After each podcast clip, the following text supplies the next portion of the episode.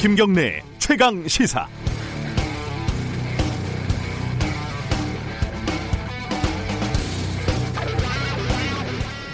연합뉴스 TV에서요 며칠 전에 그 사인이 불분명했던 사망자에 대한 코로나 진단이 음성으로 나오니까 다행이다 이런 식으로 보도를 해서 큰 비난을 받았습니다.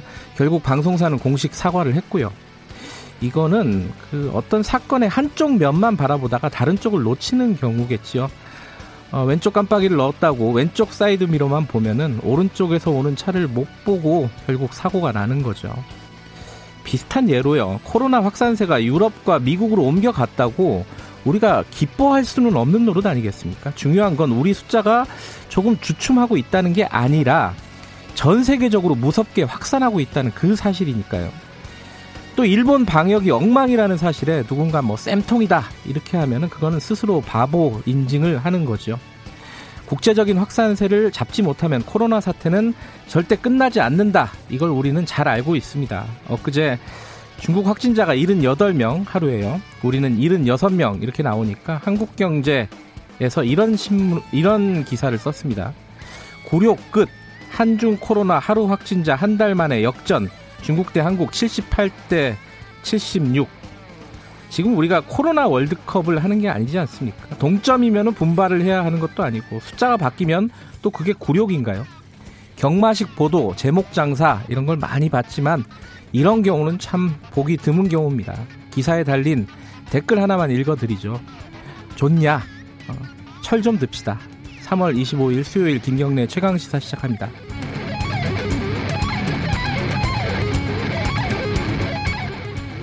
김경래 최강 시사는 유튜브 라이브로도 함께하고 계십니다. 샵 9730으로 문자 보내주세요. 짧은 문자는 50원, 긴 문자는 100원입니다. 스마트폰 애플리케이션 콩 이용하시면 무료로 참여하실 수 있습니다. 오늘 주요 뉴스 브리핑부터 시작하겠습니다. 고발뉴스 민동기 기자 나와 있습니다. 안녕하세요. 안녕하십니까.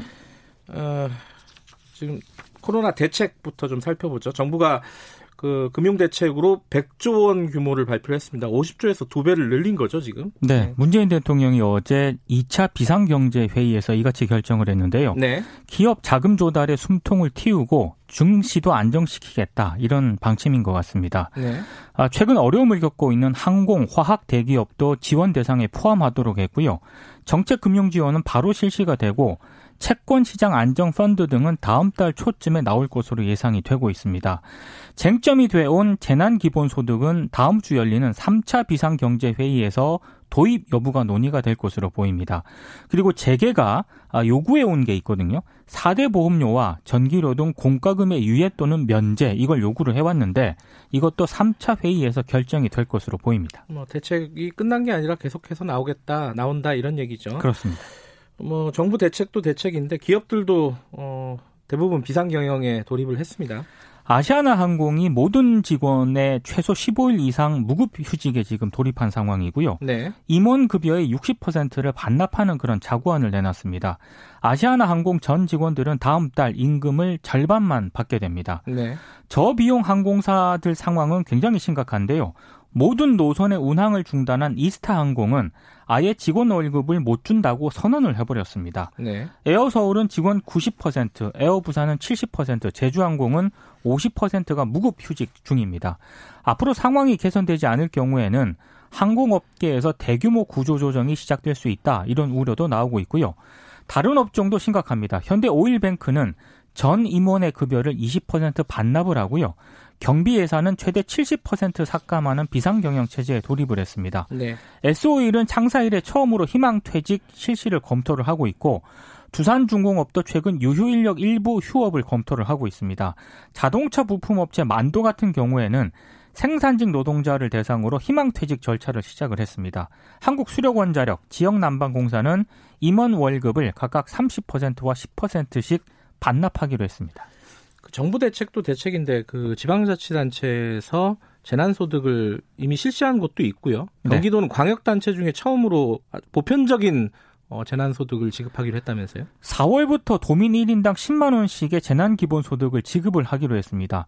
서울시는 선별적 재난소득을 추진을 했거든요. 네. 근데 지금 경기도 같은 경우에는 지원 대상을 선별하지 않고 모든 주민에게 지, 급을 한다는 것에서 차이가 좀 있습니다. 네. 지급 대상은 24일 0시를 기준으로 등록된 경기도민 전체고요. 네. 1,326만 5,377명 정도로 파악이 되고 있습니다. 근데 외국인은 대상에서 제외가 됩니다. 4월부터 거주하는 읍면동 행정복지센터에서 신원 확인만 하면 가구원 모두를 대리해 전액을 신청하는 즉시 받을 수가 있고요. 어, 지급일로부터 3개월이 지나면 소멸하는 지역 화폐로 준다고 합니다. 필요한 재원이 1조 3,642억 정도 되거든요. 재난관리기금하고 재해구호기금, 자동차 구입 채권 매출로 조성한 지역개발기금을 차용을 해서 확보를 했다고 하고요. 어, 일단 뭐 이재명 지사가 이렇게 기본소득안을 내놓으면서 향후 기본소득 도입 논의에 영향을 미칠 것으로 보입니다. 정부 입장은 조금 다르죠. 정부 그렇습니다. 입장은 어 이제 선별을 해서 취약계층 어, 그리고 피해 중심으로 이렇게 지급을 할 그런 움직임이 있던데 네. 아마 그래도 이제 경기도에서 이렇게 대규모로 시행을 하면은 좀 고민을 하게 될 겁니다. 그렇습니다. 여러 지자체나 정부에서요. 트럼프 대통령이 한국 그러니까 문재인 대통령한테 전화해가지고 의료 장비 지원을 요청했다. 이건 또 뭐죠? 어제 오후 10시부터 23분간 통화를 했다고 합니다. 예. 아, 문재인 대통령에게 이제 의료 지원을 좀 해달라고 요청을 했고 아, 문재인 대통령이 의료 장비와 관련해서 국내 여유분이 있으면 최대한 지원하겠다 이렇게 답을 했다고 하는데요. 문재인 대통령이 미 FDA 승인 절차가 필요할 수 있다 이렇게 설명을 하니까 트럼프 대통령이 승인이 될 수 있도록 즉각 조치하겠다 이렇게 이렇게 또 말을 했다고 합니다. 네. 두 정상은 도쿄올림픽 연기 문제에 대해서도 의견을 교환을 했습니다. 도쿄올림픽이 연기가 된 거죠? 됐습니다. 네. 일본도 공식 선언을 했는데요. 올해 7월로 연기된 도쿄올림픽이 1년가량 연기가 되는 것으로 확정이 됐습니다. 아베 신조 일본 총리가 어제 토마스 바우 어, 국제올림픽위원회 위원장과 전화회담을 가진 끝에 이같이 이제 결정을 했는데요. 네. 어, 국제올림픽위원회는 성화는 계속 일본에 남아있을 예정이라고 했고요. 올림픽 명칭도 2020 도쿄올림픽을 계속 유지할 것이라고 밝혔습니다. 올림픽 역사상 어, 1년 연기는 처음이라는 처음입니다. 거죠. 예. 예. 2021년도에 열리는 2020 올림픽이 되겠네요. 네. 참, 이게 사상 초유의 일들이 계속 벌어지고 있습니다. 그렇습니다. 어, 유럽발 입국자들 중에 확진자들이 꽤 많다면서요. 음. 어제 이제 기준으로 19명이 확진 판정을 받았거든요. 네. 근데 아직 진단 검사 결과가 나오지 않은 데다가 입국자가 더 늘어날 거기 때문에 확진자가 증가할 가능성이 있습니다. 그러니까 입국자 조사 방법도 좀 바꿨다면서요? 너무 많아서. 그러니까 너무 많다 보니까요. 예. 이 공항 검역에 과부하가 걸렸습니다. 네. 그래서 어, 지금 방역 당국이 어제 오후 2시부터 유럽발 입국자 가운데 유증상자에 대해서만 우선 검사를 실시하기로 했습니다. 네. 내국인 무증상자 같은 경우에는 일단 귀가해서 자가 격리를 하다가 아, 입국 후 3일 이내에 관할 보건소에서 검사를 하기로 했습니다. 그리고 정부가 유럽발 입국자에게 그러니까 내 외국인 모두요. 자가격리 생활비를 애초에는 지원을 하기로 했거든요. 네. 이거 안 하기로 했습니다. 왜냐하면 이 유럽발 입국자 같은 경우에는 개인 선택에 따른 입국이기 때문에 일반적인 자가격리 대상, 대상자와 동일하게 취급, 취급하는 게 음. 무리다 이렇게 판단을 네. 한것 예. 같고요. 다만 진단 검사와 치료비는 계속 내 외국인 구분 없이 비용을 지원할 예정입니다. 그리고 정부가 다음 주 중에 이탈리아에 전세기를 띄워서 교민 700명 정도를 한국에 데려오기로 했습니다. 어, 다른 소식 좀 알아보죠. 그 박사방 어, 범인의 신상 공개가 이루어졌죠. 어제 이제 25세 남성 조주빈 씨라고 밝혔습니다. 네. 어, 성폭력 범죄 처벌 등에 관한 특례법에 따라 신상이 공개된 건 조 씨가 처음입니다. 경찰이 오늘 오전 8시경에 이 조주빈을 검찰에 송치를 어, 하면서 30분 뒤네요. 그렇습니다. 네. 마스크를 쓰지 않은 얼굴을 공개할 계획인데요.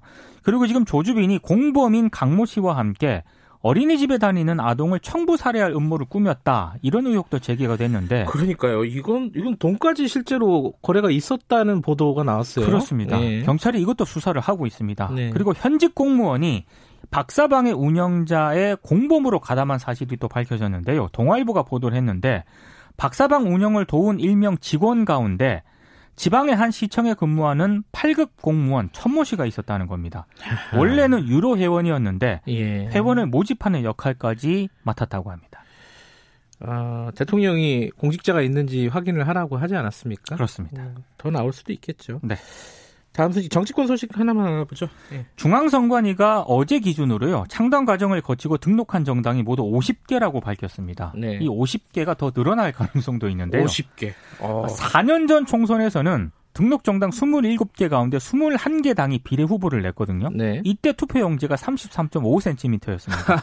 근데 만약에 선관위가 네. 50개 정당이 모두 후보를 냈을 때 투표 용지 길이가 66.3cm로 예상을 아, 하고 있습니다. 한 번에 다 못 볼 정도로 기, 네요 그래서 음. 지금 선관위가 2002년 이후 처음으로 수개표 준비를 하고 있다고 하는데 너무 길어가지고 기계에 안 들어간다는 거잖아요. 그렇습니다. 개표기에. 네. 네. 실제로 후, 후보를 다 내면 유권자 입장에서도 굉장히 혼란스러울 것 같습니다. 예.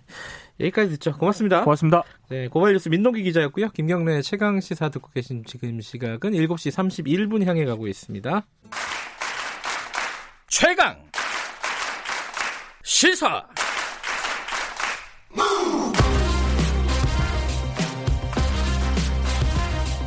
지금 여러분께서는 김경래 기자의 최강 시사를 듣고 계십니다. 아, 시작했습니다, 대표님.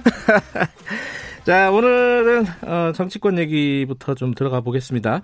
열린민주당이 비례대표 순번이 확정이 됐죠. 음, 뭐 여러 가지 논란들이 많이 있었습니다. 비례 정당 관련해 가지고 여야를 할 것 없이 어, 열린민주당도 그 논란 중에 하나고요. 여기에 좀 뭐랄까요 의외의 인물이라고 할까요? 음, 대중적으로 많이 알려지신 분이긴 했는데 주진영 전 하나투자증권 대표가 6번으로 순번이 올라가 있습니다. 어, 한번 모시고 궁금한 게 되게 많을 겁니다. 일단 뭐 정치 쪽으로도 궁금하고 지금 우리 경제 굉장히 어려운데 경제 전문가이시기도 하니까 그 부분에 대한 얘기도 좀 여쭤볼 게 많이 있습니다. 스튜디오에 모셨습니다. 안녕하세요. 네, 안녕하세요. 어, 저희 방송에 안 나오신 지 꽤 오래됐잖아요. 거의 한 1년. 그렇죠. 1년 좀 넘었나요? 네. 제가 그때 그주 대표님을 어, 뵀을 때는 정치 쪽에는 조금 냉소적이라고 할까요?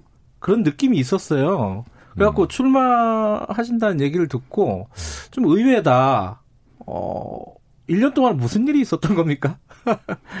뭐 여전히 냉소적이죠. 아, 그러세요? 네.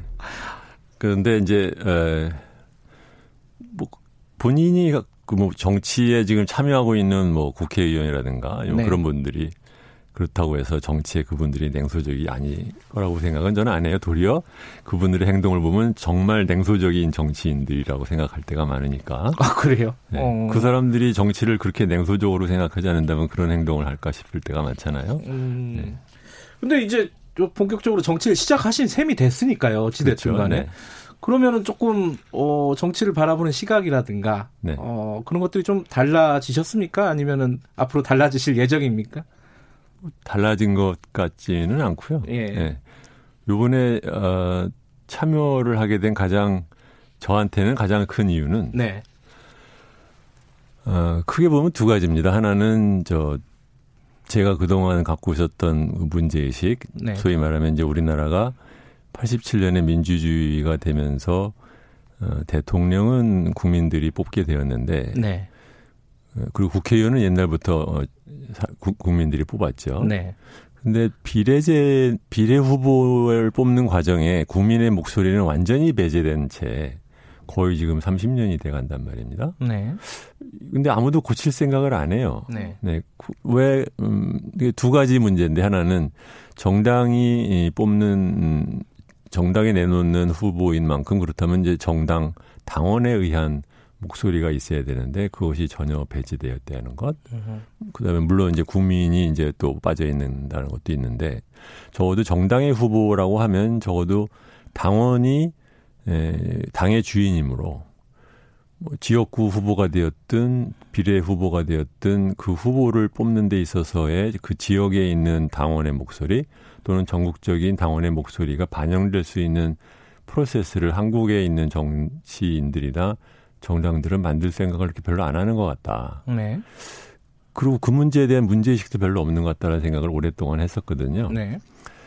그래서 요번에 어, 그 열린민주당 그리고 손혜원 의원이 그 열린 경선을 통해서 국민의 먼저 추천을 하고 싶은 사람을 묻고 그 사람들 중에서 응하는 사람 중에서 다시 또 용기를 내서 응하는 사람들 중에서 또 어, 당원과 국민의 투표를 얻는 이 방법이 한국 정치 또는 정당 민주주의를 발전시키는데 나름 의미 있는 그 실험이라고 생각을 해서 네.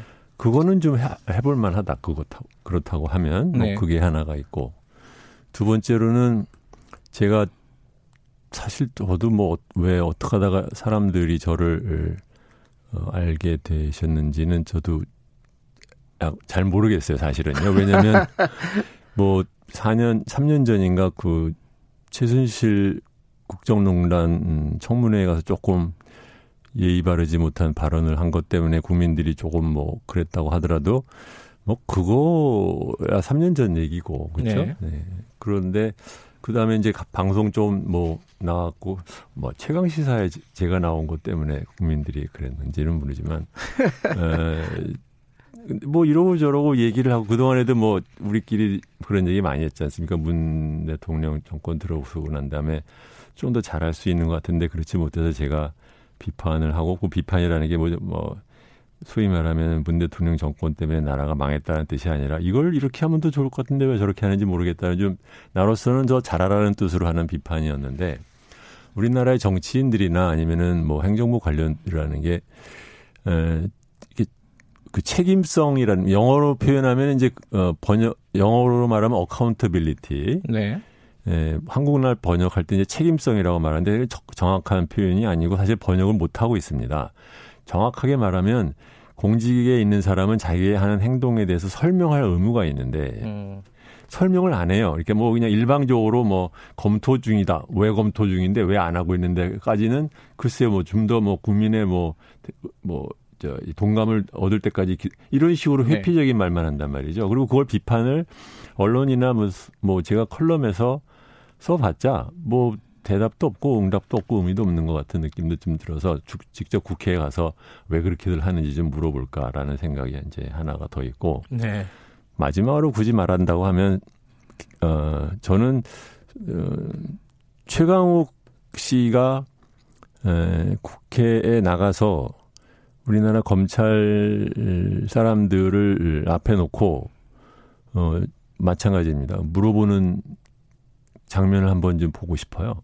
아. 네. 그런데 어 최강욱 씨가 그럴 생각을 갖다 먼저 과감하게 할 만한 사람은 아닌 것 같아서 그래서 음 손혜원 의원께서 그 얘기가 저한테 음, 이제 음. 이렇게 하려고 하는데 응해라라고 얘기를 했을 때 처음에는 아유 뭐그 나간다고 내가 왜 거기서 뽑히겠느냐라는 생각도 했지만 또 한편으로는 이 김에 한번 최강욱을 좀 얘기를 해봐 그래가지고 최강욱 씨한테 당신 이거 합시다. 그랬더니 네. 최강욱 씨가 펄쩍 뛰더라고요. 아 처음엔 펄쩍 뛰었어요? 아, 당연하죠. 네. 그래서 제가 아니 상상을 해봐라. 그 당신이 앞 국회에 그냥 어, 가만히 이제 선거가 끝나면은 사임을 할 텐데, 어, 그러고 있느니 차라리 어, 국회에 가서 어, 재판은 재판대로 한다 하더라도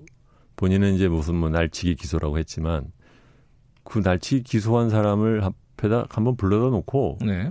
얘기 좀 해봐라. 아, 나는 그거 국민들한테 의미가 있을 것 같고 네. 당신한테도 의미가 있을 것 같다라는 얘기를 어, 해서 어, 본인이 조금 고심을 하다가 아, 그럽시다. 해서 이제 에, 소위 말하는 이제 최강욱을 팔짱 끼고 음. 그 국민을 좀 내놓는 데다가 지금 또 써보고 싶은 생각도 있어서 그래서 뭐 이런저런 걸로 응하게 됐습니다. 아, 주, 주 대표님이 먼저 제안을 하신 거군요. 그 최강욱 어, 비서관, 전 비서관에게. 그렇습니다. 아, 네. 그렇군요. 아, 그 순서는 정말 의외네요, 사실. 왜요? 아, 아니, 그, 최강욱 어, 전 비서관이 먼저 이렇게 선택을 하고 그 다음에 갔을 것 같은 아니, 느낌인데 아, 아, 왜? 그분이 정치에 좀 가깝잖아요. 아 그렇다 하더라도 왜 음. 먼저 생각을 했을 거라고 생각해요. 그러니까 사실은 이게 네. 어 제가 처음 건넸을 때 본인은 어 무슨 말을 하느냐 얼떨떨한 아, 표정을 줬는데 제가 그 얘기를 했어요. 이게 그 기존에 있는 작은 틀을 벗어나라. 음. 그렇게 생각하면 안 되고 더 크게 봐서 행동을 할때 어, 전체적인 전투를 보지 말고 전쟁을 생각하면 네. 당신이 앞으로 국회에 가서 어, 검찰 개혁을 하는데 앞장서는 것이 의미가 있느냐 아니면은 밖에서 검찰에 대해서 나를 세우는 게 의미가 있느냐 그 그 그 큰 그림으로 봐야지. 그러면 이제 주 대표님은 그 비슷한 얘기로 아까 하신 말씀 중에 어, 녹아 들어가 있는데 음. 그럼 우리나라 경제 관료라든가 네. 이런 사람들을 국회에 불러다 놓고 얘기해 보고 싶은 마음 그게 크다 일단은 뭐 그렇습니다. 예, 솔직하시네요, 그죠? 네, 네. 어, 사람들이 좀 어, 긴장할 것 같기도 하고요. 음, 경제 관료들이요. 음, 알겠습니다. 그 그건 그런데 근데 부담스러운 부분이 좀 있으셨을 것 같아요. 뭐냐면은 음. 아, 이건 본인의 생각을 제가 모르니까. 세간에서는 그렇게 보는 사람들이 있는 것 같습니다. 이 열린민주당이라는 당의 색깔이 친문, 그리고 친조국, 이런, 이런 프레임으로 규정하는 사람들이 꽤 있습니다. 네. 아, 그거와 주진영 전 대표와의 색깔이 맞느냐, 음. 정치적인 어떤 성향이나 지향이 맞느냐, 과연. 음. 어떻게 생각하세요, 본인은? 음, 첫 번째로 맞는 면도 있고 안 맞는 면도 있지요. 근데 네. 우선 이제 질문의 차례부터 말하면 어, 열린민주당이 지금 뭐 그게 누가 하는 거든 간에 이제 친문 친조국 뭐 이런 얘기를 하는 것은 네. 그 전체적인 과정에 대한 에, 것은 이제 빠, 빠뜨리는 것이 있어요. 저도 사실은 요번에 그 열린 경선의 에, 순위가 어떻게 결정될지를 전혀 몰랐지 않습니까? 네. 근데 그 결과에 의해서 어, 최강욱 씨가 남자의 경우에는 최강욱 네. 씨가 1등을 하고 2등, 남자로서 2등은 이제 김희겸 씨가 한 결과는 그것은 그 투표에 참여한 사람의 중의를 모은 결과일 뿐이에요. 음. 네. 그러니까 아니 근데 이 이 당을 설계한 사람이 네. 정봉주 전 의원, 네. 뭐또 손혜원 의원, 네. 뭐 그렇게 되면은 그 거기에서도 약간 색깔이 규정 밖에서 보기에는 네. 규정될 여지가 있지 않습니까? 그렇죠. 그러니까 네. 적어도 추천까지는 그럴 수 있는데 네. 그, 거, 이 투표에 응한 사람의 수를 보면, 네. 어, 뭐 당원이라지만 사실은 온라인 당원으로서 모인 사람들이고 또 시민 추천단 역시 뭐 거의 치면 한 6만 명 되는 것 아닙니까? 네. 그렇다고 하면은 그리고 거 들어오는 데는 아무런 제약 조건이 없습니다. 네. 그렇기 때문에 다양한 목소리에 그 물론 어, 전반적으로는 음 민주당을 지지하는 어 진보 개혁 쪽에 있는 분들이 참여를 많이 했지만 네. 그렇다 하더라도 이제 그 중에서도 그 목소리에도 안에도 뭐 꼭 친문 친조국만 있는 건 아닌데 결과적으로는 많은 사람들이 예를 들면 이렇게 보죠. 그 금천구에서 그 어떤 의원이 어, 경선에서 떨어졌는데 네. 그 경선의 대상자는 그 강서구 주민들이란 말입니다. 물론 네. 민주당을 지지하는 사람들이 참여를 많이 했겠지만 압도적인 숫자로 신인이 아무것도 모르는 신인이 아, 강서 얘기를 하시는 네네. 예. 금, 금태섭 씨인가요? 예, 네. 예.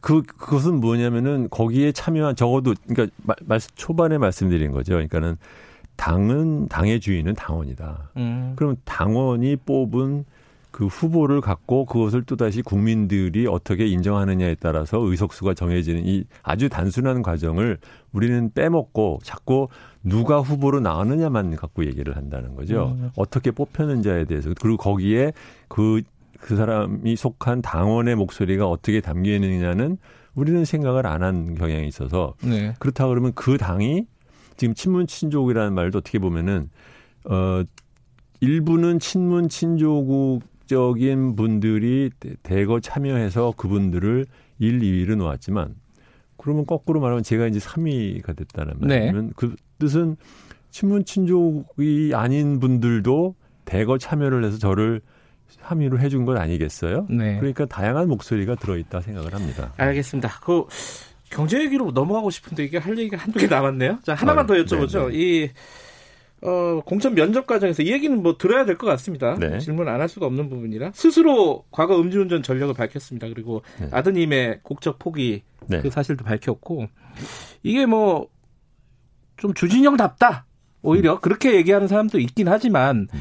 이게 분명히 이제 논란의 여지가 있는 부분입니다. 그 경선 과정에서 그런 얘기가 나왔고요. 네. 여기에 대한 뭐 뭐랄까요 해명이라고 할까요? 좀 말씀을 듣고 넘어가야 될 것 같아요. 뭐, 뭐라고 합니까? 뭐 음주운전 이제 옛날에 한번 저녁 때 만났다가 예.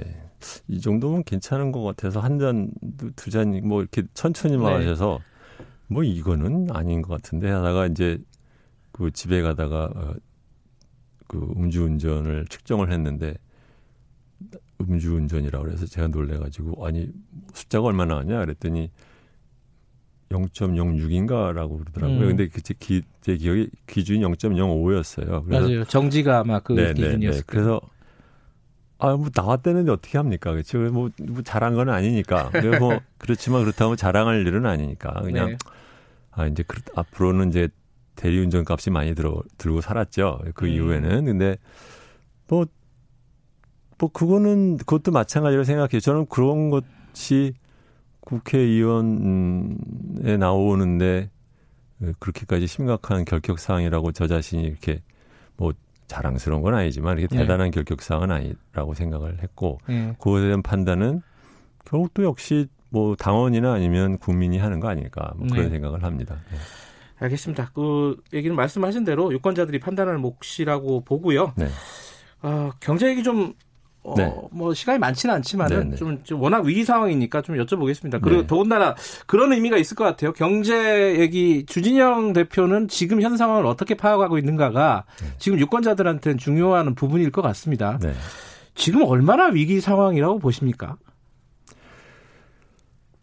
사실 모르죠. 어, 왜냐하면 근본적으로 이 위기는 코로나 바이러스가 얼마만큼 빨리 예, 잦아드느냐에 달렸지 그 그렇죠. 무엇도 아무것도 아니잖아요. 네. 근데 코로나가 얼마나 빨리 잡혀 들어갈지에 대해서는 또 아무도 모른단 말입니다. 네. 예, 그렇기 때문에 현재 상황이 얼마나 위기냐를 말하기가 굉장히 어려워요. 왜, 예를 들면 제가 한 10일인가 한 2주도 안 됐, 2주 안 됐습니다. 네. 한 주나 됐는데 다른 프로그램에 아침에 나가서 그때 물어볼 때 질문이 뭐였냐면은 일각에서는 뭐 세계 경제 성장률이 0이 될지도 모른다고 하는데 네. 뭐 그렇게 심각하느냐 그래서 제가 그거는 얼마든지 가능하죠. 그런데 음. 그 질문이 끼케야 0이었단 말이죠. 네. 지금 그새 한 10일 사이에 돌아가는 걸 보면 이건 0이 아니라 마이너스로 나올 건 거의 확실하단 말입니다. 그러니까 그 정도로 가변적이고 그 가변적인 가장 큰 이유는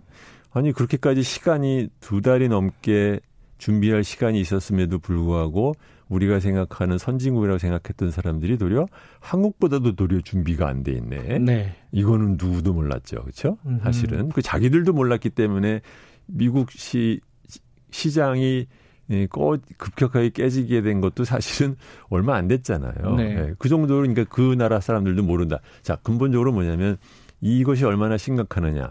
아무도 모른다. 그것은 코로나가 어떻게 되느냐에 달렸다. 현재로서는 지금은 어 이게 얼마나 큰 불이냐를 불은 났다.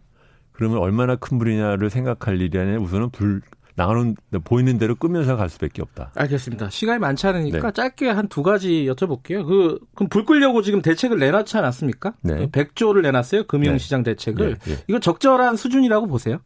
액수가 중요하지 않고요. 네. 그것의 의미가 예, 중요하고 그리고 그 의미로서는 적절하다고 생각을 하지만 뭐 그 더 앞으로도 할 거라 이제 이렇게 생각하면 되겠습니다. 이 요번에 이 경제 충격은 일반적인 충격은 보통은 그 특정한 재화의 값이 바뀌거나 뭐 유가가 바뀌거나 또는 어, 금융 섹터에서 뭔가 큰 문제가 생겼을 때 그것이 실물로 넘어가면서 이제 위기가 되는 거잖아요. 네. 지금은 경제 바깥에 있는 데서 무슨 사고가 났고 그것이 실물 경제에 영향을 주고 실물 경제가 영향이 되는 것이 오래 가다 보니까 금융으로 번지는 것 같은데 네. 한번 번지면 거기 인화 물질이 많으니까 인화 물질에 해당되는 금융 안에다 가 가두리의 벽을 지금 우선 천 겁니다. 네, 금융으로 넘어가지 말라고. 네. 네. 부족한 부분은 없어 보이세요?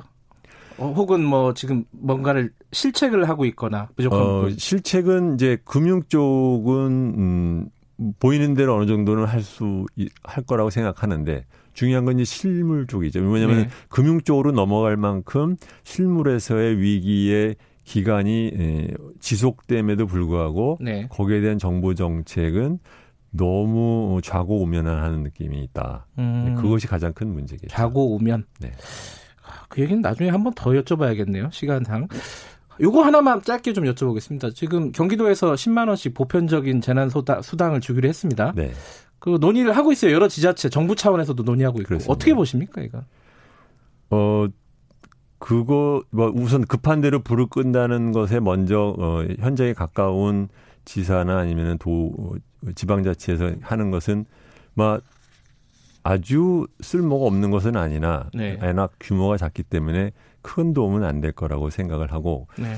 그, 결국은 정부 어, 중앙 정부가 나서서 그것이 재난 수당이 되었든 뭐가 됐든 하긴 할 겁니다. 네. 그런데 그 과정에서 제가 조금 안타까운 것은 어 지방자치단체장들이 그런 문제를 정부에 건의를 할 거면 얼마든지 전화 걸고 얘기를 해서 얘기를 해도 되는데 음. 그것을 공개적으로 마이크 앞에다가 대고 돈 주세요, 돈 주세요라는 소리를 하는 것. 그 다음에 그것을 뭐 이, 이름이 좀 이상한 재난 기본소득 평시에 자기들이 정치적인 주장으로 주장 얘기를 하던 기본소득이라는 말을 슬쩍 껴서 하는 이것은 그렇게까지 바람직하거나 좋은 모습으로 보이지는 않습니다. 왜냐하면 누구도 그 얘기를 갖다 하셨는데 재난 기본소득이란 말은 앞뒤가 안 맞는 말이다. 재난은 일시적인 것이고 아하. 기본적인 즉 항시적인 것인데 예. 네, 항시 기본을 섞어가 이게 이 말도 안 되는 그 그것만으로도 얼마나 이 말이 안 맞는 거냐 이제 그런 얘기를 하는데 알겠습니다. 우선은 중요한 것은 하고 보고 저는 어, 액수는 액수 뭐가 됐든 간에 중앙정부가 해야 된다 이렇게 생각합니다. 할 말씀이 많으실 것 같고 저희도 물어볼 게 많은데 여기까지만 일단 들어야겠습니다. 네. 예. 고맙습니다. 오늘 나와주셔서. 네, 안녕히 계세요. 주진영 어, 열린민주당 비례대표 후보였습니다. 자, 김경래 최강사 1부는 여기까지고요. 잠시 후 2부에서 뵙겠습니다.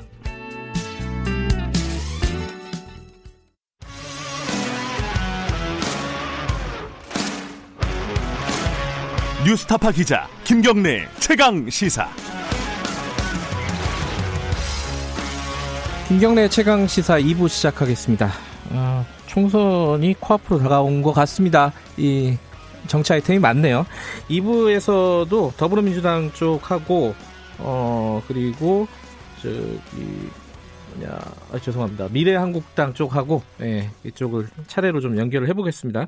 지금 공천이 거의 마무리가 됐고요. 어, 더불어민주당의 비례정당이라고 할 수 있죠. 어, 시민당 시민당 쪽도 어, 공천이 마무리가 됐습니다. 관련된 얘기 좀 오늘 여쭤보겠습니다. 더불어민주당 윤호중 사무총장 연결되어 있습니다. 안녕하세요. 네, 안녕하세요. 윤호중입니다. 예. 어, 이거부터 좀 여쭤보죠. 오늘 아침에 뉴스가 많이 나오던데, 네네. 이 민주당에서 더불어시민당 쪽으로 현역 의원들 이적시키는 거예요. 네네. 이게 뭐 이해찬 대표도 현역 의원들 좀 만났다는 보도가 있고요. 네. 이게, 이게 근데 좀 후한무치하다 이런 얘기들 나오고 있습니다. 왜냐하면 어, 미래통합당 쪽에서 그걸 했을 때 막 고발하고 이러지 않았습니까? 그죠? 네. 어떻게 봐야 돼요, 유권자들은? 어, 저희는 그 뭐 강요하거나 이런 것이 아니고요. 네. 예, 우리 당의 의원들 중 불출마하시는 의원들께 어, 이 그 자기 선택으로 네. 어, 이그 어, 더불어 시민당에 가실 분들이 있으면 네. 어, 이, 어, 그 어, 당적을 어, 옮겨 달라는 그런 요청을 한 것입니다. 예, 한 몇 분 정도 갈 것으로 보이십니까? 예, 오늘 오후 의총에서 이제 예. 어, 최종 보고가 될 텐데요. 네, 어, 뭐 일곱 분 정도 갈 것 같습니다. 일곱 명 정도요? 어, 네 그러면은 뭐 저기 미래통합당보다는 숫자가 적은 거잖아요. 네, 저희는 뭐그 그 기호에 뭐 욕심을 내기보다 예. 어, 이그 비례 정당의 의석이 없으면 예. 어 이제 그 뭐 20번이 될지 30번이 될지도 모르거든요. 예. 예, 그러니까 어느 정도의 의석을 갖춰서 어 이 그 투표용지 앞쪽에 예. 예, 올라오는 것이 이제 이그 당을 찾기에도 편하죠. 예, 네. 그런 차원에서 예. 그 권유를 했던 것입니다. 알겠습니다. 그 그러면 저기 어, 미래통합당 쪽 고발한 거는 취하해야 되는 거 아니에요?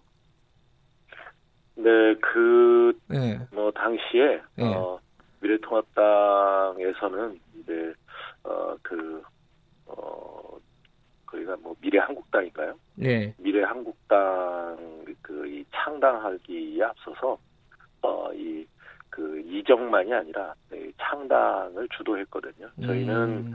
어 이 비례 이 그 후보를 내려고 하는 네. 어 이 그 시민사회가 만든 정당 정당에 네. 어, 이 참여하는 것이고요. 예. 좀 다릅니다. 알겠습니다. 그리고 예, 예. 저희는 이제 연합 어, 이 소수 정당과 네. 어, 이 어, 비례대표 선거에서 연합을 하겠다라고 하는 것이고요. 네. 저희가 독자적으로 창당한 것이 아닙니다.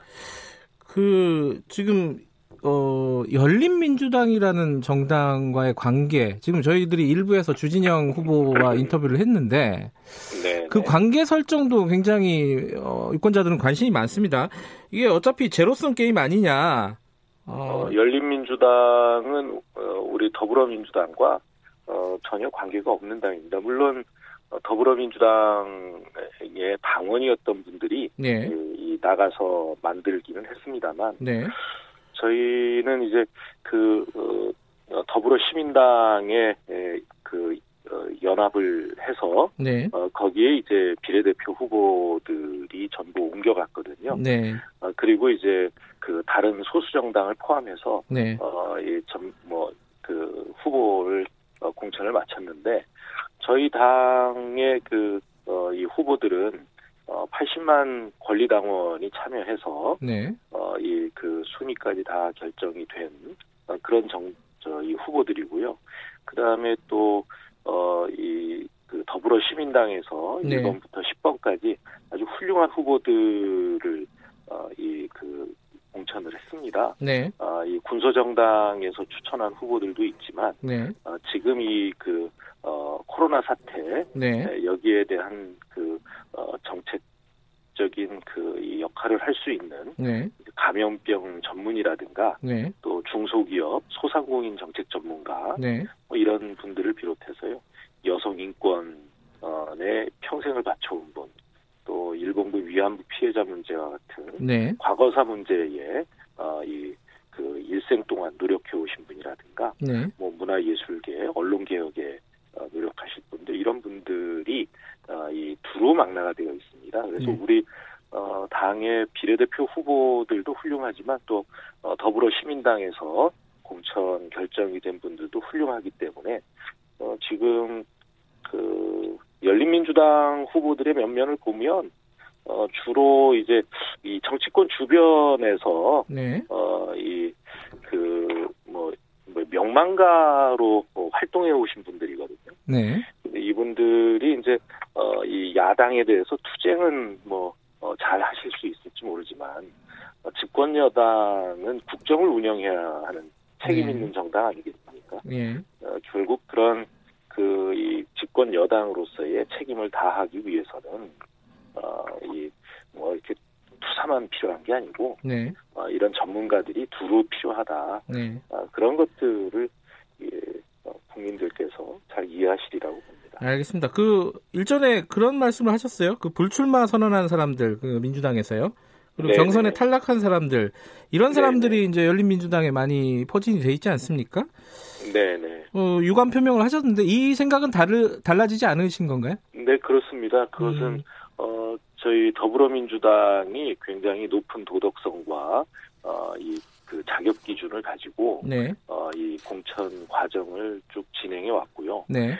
어, 그 그런데 이제 거기에 어, 이 일테면 뭐 좀 탈락되거나 또는 어, 이그 부적격하다고 판단이 된뭐 이런 분들이 어, 열린민주당을 통해서 뭐 부활을 노리는 것은 이건 우리 당의 네. 어, 이 공천 시스템에 대한 도전이다.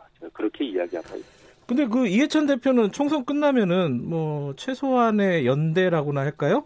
뭐 그게 가능하다 열린민주당하고 그건 어떻게 생각하세요? 그렇게 예, 말씀하신 것이 아니고요. 예. 군소 정당들과의 네. 어, 이 원내에서의 협력 네. 어, 이런 것들이 음. 이, 필요하면 할 수 있는 거 아니냐라고 음. 하는 데 대해서 그렇다고 말씀하신 것이지. 예. 어, 열린민주당에 대해서 그, 음. 그렇게 할 수 있다라고 답을 하신 것이 아닙니다. 알겠습니다. 아까 그 이제 더불어시민당 비례 후보에 대해서 쭉 말씀을 하셨는데, 네네. 어 근데 이 좀 잡음이 있습니다. 예를 들어서 가자 평화 인권당 같이 하기로 했었잖아요. 근데 이제 네네. 탈락을 했습니다. 비례대표 후보에서 그러면서 네. 어 이게 토사구팽 네, 그... 이 얘기 나오잖아요. 그죠? 이용해 먹고 아이고. 버렸다. 이거 어떻게 아니, 봐야 됩니까? 아니 질문을 해, 해주시면서 논평까지 하시네요. 아니 그쪽에서 그렇게 얘기를 했어요. 네, 네.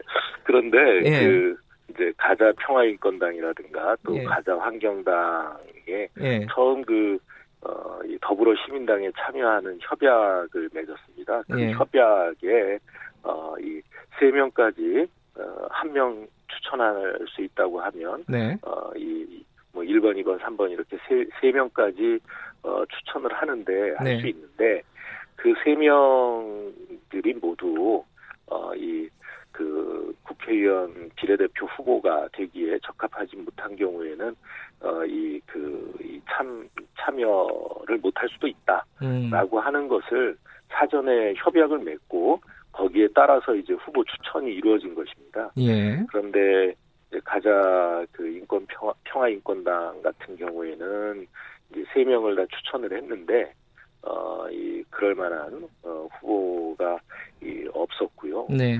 어, 그 다음에 가자, 어, 가자 환경당. 환경당. 예. 거기 같은 경우도, 어, 사실 뭐 세병뿐만 아니라 더 많은 숫자를 이분은 어떻겠냐. 뭐 예. 이제 뭐 여덟 명 아홉 명까지 갔는데도 어, 이 적임자가 없어서 음, 어, 예 그렇게 된 것이지 그이 어, 뭐 그 당으로서는 안타까운 예. 일이겠습니다만 예. 어, 이 그, 그 서로 사전에 협약을 맺었던 거기 때문에 예. 예. 근데 이제 차원에서 그렇게 될 수밖에 없었습니다. 그 유권자들은 그렇게 질문할 수 있을 것 같아요. 아니 가자 네. 환경당 같은 경우에는 네, 네. 정당인지 동아리인지 이것도 불분명했는데 그렇게 평가하는 네. 사람들이 많거든요. 뭐 강령이라든가 네. 당원 숫자라든가 여러 가지를 보면은 근데 네. 애초에 그러면은 민주당에서 이 당 가자 환경당하고 같이 한다고 했다는 거는 그냥 들러리 세운 거 아니냐 이름만 그 비판에 대해서는 뭐라고 말씀을 하시겠습니까? 어, 저희는 이제 기후 변화와 환경 문제에 네. 어이그 어, 뭐랄까요 그 과제를 설정하고 예. 어이 어, 정당 활동을 하고 있는 어, 이 정당들을 물색을 했고요. 예. 어, 그래서 이제 녹색당과 함께 하려고 했는데, 네. 녹색당과 다른 문제로, 어, 이 함께 하기가 어려워졌지 않습니까? 네. 어, 그래서 찾아보니, 어, 가자 환경당이, 어, 네. 어, 뭐 그런 활동을 하고 있는 것으로 어, 파악을 해서, 네. 어, 참여를 요청했던 거고요. 예. 그런데, 어, 이, 뭐, 제대로 이렇게 후보를 추천하지 못한 것입니다. 음. 저희가 뭐, 그, 이를테면 잠깐 쓰고 버리기 위해서 음. 어, 이그 당과 함께했다라고 하는 것은 이제 이그 이 앞뒤가 뒤바뀌는 예. 이야기. 그뭐다 계획이 있었던 거 아니냐 요새 유행하는 말로 그런 얘기는 아, 그런 건 아니다는 말씀이시죠 지금 예. 이게 어떻게 그게 가능하겠습니까? 그 요건 하나 여쭤볼게요. 그 양정철 네. 그 민주연구원장이요. 네네. 그 열린 아 열린이 아니다 더불어 시민당 공천에 개입을 했다 사실상 예를 들어 1번, 2번 같은 경우에는 직접 뛰었다 이런 얘기들이 나오곤 있는데요. 이거는 어떻게 봐야 됩니까? 네 어제. 기자들이 예. 그런 질문을 해서 예. 이 보도를 못 보고 네. 어, 뭐 그것이 뭐 문제되는 것은 아니다라는 어, 답을 한 바도 있습니다만 네. 사실을 확인해 보니까요. 예. 뭐그 개입한 게 아니고 네.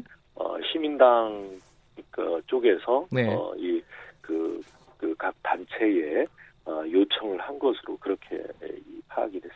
아. 어, 좀 와전된 이야기인 것 같습니다. 와전됐다.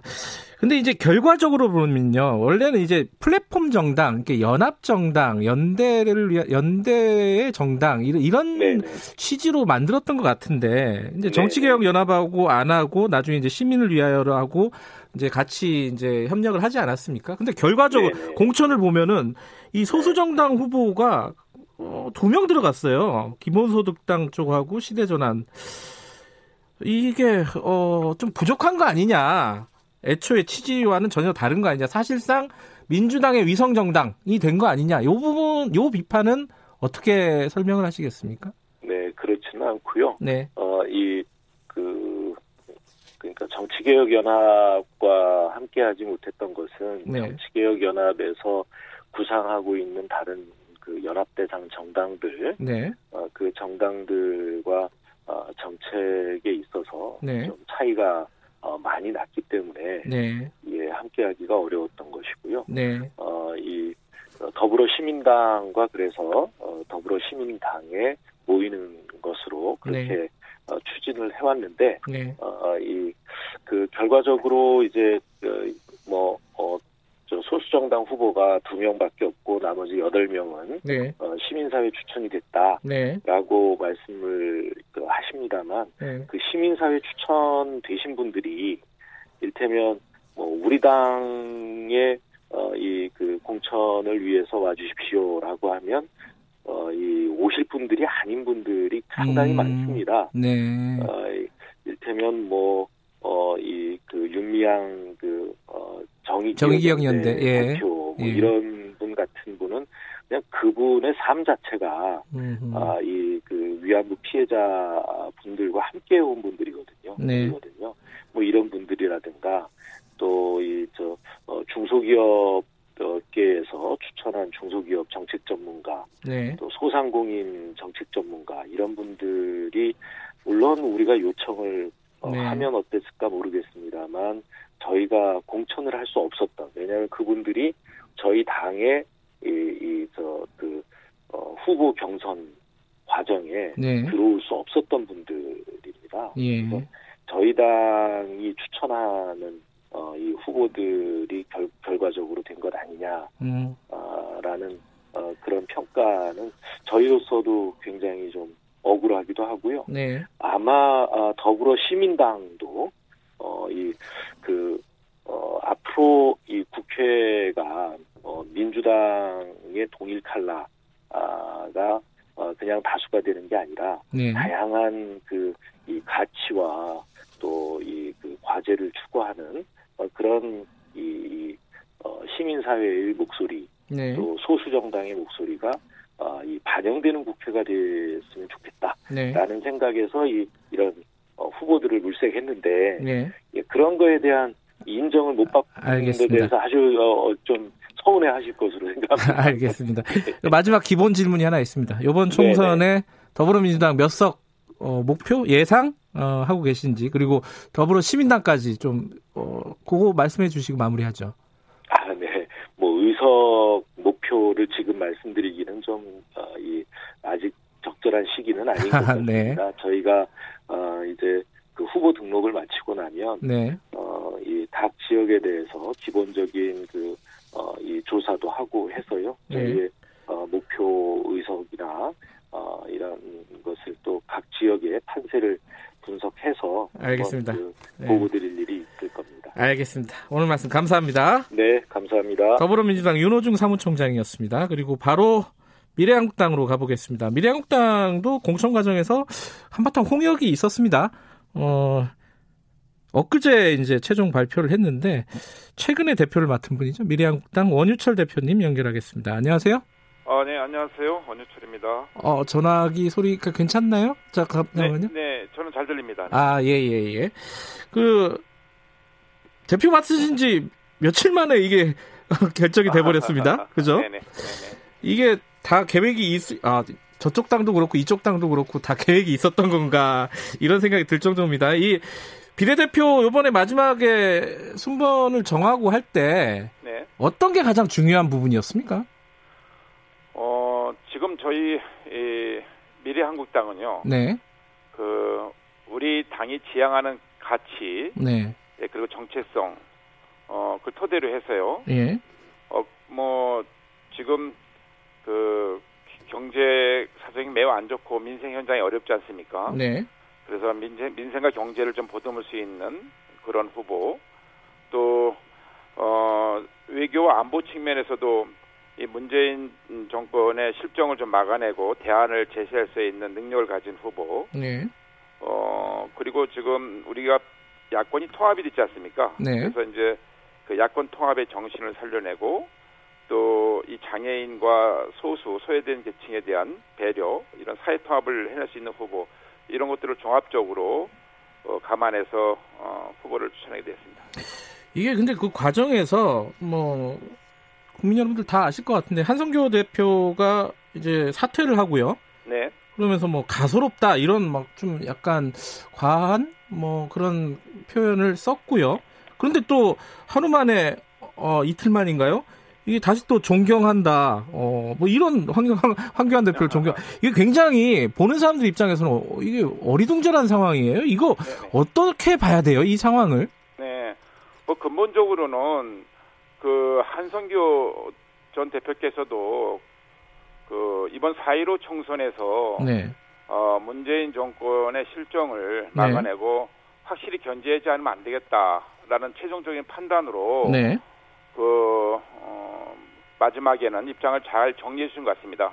지금 음. 국민들께서는 모처럼 그 야권이 통합이 돼서 네. 또 새로운 희망을 만들어가는 시기에 미래 한국당과 미래 통합당이 갈등과 분열을 보이는 모습에 대해서 굉장히 실망을 하실 거다라는 판단이 섰을 거라고 보고 있고요. 네. 그런 마음이 담겨져서 다행히도 한성교 대표께서도 어, 그러한 결단을 내려주신 것에 대해서 어, 현 음. 대표로서 매우 고맙고 감사하게 생각하고 있습니다. 근데 한성규 대표 전 대표가요. 어, 이게 원래 처음에 불만을 제기할 때는 황교안 대표로부터 어, 비례대표 공천에 관련된 뭐 청탁이라고 해야 되나요? 뭐 지시라고 해야 되나요? 이런 걸 요구를 받았다 이렇게 폭로를 한 적이 있습니다. 네. 그 부분은 어떻게 된 건가요? 왜냐하면은 결과적으로 보면은 황교안 대표가 어 인재, 영입한 인재들이 앞쪽으로 많이 대거 진출했습니다. 순번으로 보면은 이거 어떻게 이해를 해야 되죠? 이거는? 네. 그 국민들께서도 모두가 아시는 바와 같이 네. 우리 미래 한국당하고 미래 통합당은 형제 정당 아닙니까? 네. 네네. 네, 미래 저 통합당은 지역구에서 우리 미래 한국당은 이제 비례대표로 이렇게 후보를 추천하는 상황이 됐죠. 네. 어, 그 전에 그러니까 네. 이 연동형 비례제라는 좀 황당한 선거법이 네. 현, 현 정권과 민주당이 중심이 돼서 이 법을 통과시켰는데요. 네. 그 전에는 우리는 그 한 몸이었지 않습니까? 네. 그래서 그 총선을 준비하는 과정 속에서 각계각층의 훌륭한 분들 그 인재 영입 위원회에서 모셨습니다. 네. 그러니까 공감대가 사실 형성돼 있었죠. 음. 네, 여기에는 어떤 그런 사천이라든가 개인적인 그런 주장을 한 것이 아니라 네. 21대 국회에서 우리 국가와 국민들에게 정말 헌신하면서 어, 대한민국을 좀 바로잡을 수 있는 그런 분들을 많이 저희가 영입을 했던 건 사실입니다. 네. 그런 공감대가 충분히 형성된 속에서 이제 이 연동형 비례제가 국회가 통과됐고 또 이제 미래 한국당이 출범할 수밖에 없는 상황이지 않습니까? 네. 그런 차원에서 이미 공감됐던 거고 어, 그런 상황 속에서 우리는 우리 미래 한국당은 어, 21대 국회에서 어, 정말 제대로 어, 야당의 역할을 할 수 있으면서 또 무너져 내려가고 있는 대한민국을 바로잡을 수 있는 그런 분들을 중심으로 해서 그런 네. 원칙을 가지고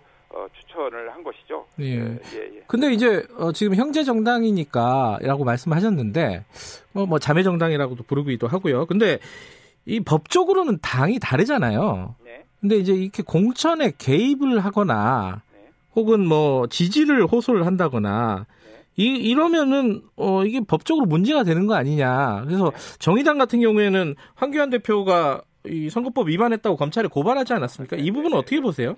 예, 정의당은 왜, 왜 민주당에는 그런 잣대를 안 되는지 모르겠어요. 음. 뭐 어저께 다 뭐 전 국민이 아십니다. 네. 민주당의 당대표, 원내대표께서 네. 그 지금 민주당에 불출마하신 분들을 전부 불러서 네.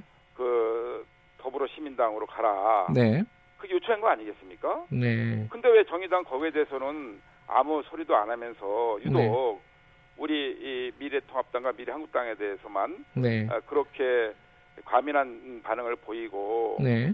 또 저희들에 대해서 그런 다른 좀 다른 잣대로 보고 있는지 이해가 이해를 할 수 없는 대목입니다. 예. 국민들께서 판단해 주실 겁니다. 그 아까 이제 이적 문제 잠깐 말씀하셨는데 그 네. 민주당 쪽에요. 지금 어 미래통합당 같은 경우에는 지금 현역 의원이 10명이 간 거죠? 미래한국당으로? 아, 김정은 의원까지 하면 10명이 되는 건가요? 네 네 네, 그렇습니다. 네. 그럼 앞으로 몇 명 더 가는 건가요? 지금 뭐, 이번 선거법을 보시면. 네. 비례대표를 내지 못한 정당은 그 방송을 통해서 그 정책이라든가. 네. 홍보를 할 수가 없는 상황입니다. 네네네. 그렇기 때문에 우리 미래 한국당이 이제 여러 가지 정책 토론이라든가 또 방송을 통해서 어, 정강을 설명하고 또 홍보도 하고 네. 공약도 설명해야 되는 이런 상황이지 않습니까? 네. 그렇기 때문에 에, 미래통합당에 에, 훌륭하신 많은 전문가적인 식견을 가진 의원님들이 계세요. 네. 뭐 경제, 노동, 환경, 뭐 4차 산업 등등 어, 그런 의원님들이 에, 미, 래 한국당에 힘을 보태게 보태 주시기 위해서 네. 또 이러한 그 여러 가지 그 어, 방송을 언론을 통한 어, 당의 홍보를 위해서 어, 힘을 보태 주실 것입니다. 예, 네. 저희, 저희는 어, 정확한 숫자를 말씀을 드리기는 어렵지만 어렵습니다만 네. 아, 10명 내외로 지금 예측을 하고 있습니다. 10명 추가로 10명 내외라는 말씀은 아닌 거죠? 아, 예, 지금 뭐 어, 추가로 네. 어, 야, 그 정도 가까운 숫자로 어, 힘을 보태 아 추가로요? 네네. 그러면 합하면 한 20명 내외가 되겠네요, 그죠? 예, 그거는 정확하게 음. 숫자를 지금 뭐 미리 예단해서 말씀드리긴 좀 어렵습니다. 음, 알겠습니다. 공천 관련해서 한두 개만 더 여쭤볼게요. 하나는 네. 이 약간 논란이랄까요? 관심이 갔던 부분 중에 하나가 유영아 변호사입니다. 아, 박근혜 예. 전 대통령 변호사. 이 신청을 했는데 원래 당초 명단에도 없었고 근데 결국에 또 안 올라갔어요. 이게 좀 논의 과정에서 이 부분에 대한 얘기는 없었나요? 지도부들이? 아, 물론 있었죠. 네. 네 물론 있었고요. 예. 지금 이제 그 유영아 변호사 문제는 네. 그 박근혜 전 대통령께서 그 옥중 서신을 통해서 네. 그 야권이 분열되지 않고 아, 미래통합당을 중심으로 해서 이번 4.15 총선 승리를 했으면 좋겠다는 그런 메시지가 있었지 않습니까? 네. 아, 우리 미래한국당도 마찬가지로 어, 미래통합당과 함께 네네. 에, 이런 대, 박근혜 대통령께서 어, 보내주신 그런 그 나라를 걱정하시는 그런 충심을 네. 저희가 잘 저, 우리가 받들어서 네. 어, 저, 야권이 분열되지 않고 반드시 이번 4.15 총선에서 승리할 수 있도록 네. 어, 하는 것으로 부응해 나가려고 합니다. 그 청년들이 좀 적다. 어, 순번에. 네. 요거는 어떻게 생각해요? 왜냐면 청, 30대 이하라고 하면은 두 분밖에 없어요. 그 피아니스트 김혜지 씨하고 지성호 탈북 인권 운동가. 어, 너무 적은 거 아니냐? 요거는 어떻게 보십니까? 김혜지 시각장애인 피아니스트라든가 네. 지금 뭐그 탈북 어, 인권 운동가이신 지성호 나우 대표 어, 다 훌륭한 분들이고요. 감동적인 스토리가 있고 계신 분들이고요. 네. 그 청년층을 저희들이 되도록 많이 발굴을 하려고 했는데 네. 현실적으로 그 좀 부족한 점이 있었던 건 사실입니다. 네. 그래서 앞으로 우리 미래한국당이 선대위 구성이나 네. 또 정당의 여러 가지 당직을 통해서 어, 청년들의 목소리가 더 충분히 반영될 수 있도록 해나갈 생각입니다. 요번에 미래한국당 몇 석 예상하십니까? 지금까지 뭐 어떤 여론조사라든가 자체적인 어떤 얘기가 있을 텐데 예상하기에는 좀 어렵지만 예. 그 우리 미래한국당의 후보들의 면면을 보면 네. 어, 정말 그 훌륭한 분들을 많이 추천했습니다. 네. 예, 그렇기 때문에 국민들께서 저 잘 평가하셔서 네. 마음을 모아주시라고 기대하고 있고요. 예. 저희는 저 어, 최선을 다해서 예. 어, 많은 당선을 통해서 어, 4.15 총선을 통해서 이 문재인 정권의 실정을 좀 막아내고 네. 확실하게 견제할 수 있는 야당의 역할을 제대로 할 수 있도록 예. 많은 우리 비례대표 후보를 좀 당선될 수 있도록 그 지지해달라는 그런 호소를 지속적으로 네. 드릴 생각입니다. 그 미래한국당이 만들어지고 나서 어, 사실은 이제 뭐 더불어시민당이 만들어졌고 열린민주당도 만들어졌고 이렇게 해서 비례 정당이 뭐 일종의 뭐 난립이라고 할까요? 어, 여러 개 생겨서 유권자들이 혼란스러운 건 사실입니다. 이 책임이 미래한국당에 있는 거 아니냐? 그러니까 미래통합당이죠. 어떻게 생각하십니까 이 부분은? 아, 그게 이런 연동형 비례대표가 만들어질 때 네. 저희 미래통합당의 전신 자유한국당에서 네. 온몸으로 사실을 저희들이 막아냈습니다. 네. 이 괴물 같은 선거법이 나타나게 되면 네. 우리 국민들께서 그 총선에 굉장히 혼란스럽게 임하시게 될 거고요. 네. 그 판단하는데도 굉장히 복잡하게 될 거다. 그래서 절대로 안 된다고 해서 저희들이 패스트트랙, 패스트트랙을 맞는데도 우리가 온몸으로 저항해서 네. 지금 거꾸로 저희가 뭐 여러 가지 기소되고 그 문제 제기를 법적으로 제기, 당하고 있지 않습니까? 네. 지금은 지금은 이제 아실 겁니다. 국민들께서 왜 우리 미래한국당, 미래통합당 소속된 의원들이 네. 이 정말 황당한 이런 그 연동형 비례제 를 막으려고 했는지 이제야 좀 아실 겁니다. 예, 지금 투표용지도 보면 약 50개 정당이 지금 네네. 난립이 되고 66cm나 되는 투표용지가 예. 생기는 거 아니겠습니까? 두루마기 투표용지가 아마 사상 처음으로 나오지 않을까 이렇게 알겠습니다. 정도로요. 예. 이건 전적으로 현 그 정권을 담당하고 있는 민주당의 책임이다. 예. 라고 그 단답형으로 하나만 여쭤볼게요. 그 총선 이후에 미래한국당이 통합이 되는 겁니까? 미래통합당에 합당이 되는 겁니까? 저희는 기본적으로 네. 지향하는 가치가 같고요. 네. 또 어, 형제 정당이기 때문에 에, 앞으로 뭐 그런 그 마음을 함께 하게 알겠습니다. 여기까지 듣겠습니다. 고맙습니다. 네. 원유철 미래한국당 대표였고요. 2부 여기까지고요. 3부에서 다시 뵙겠습니다. 일부 지역국에서는 해당 지역 방송 보내드립니다.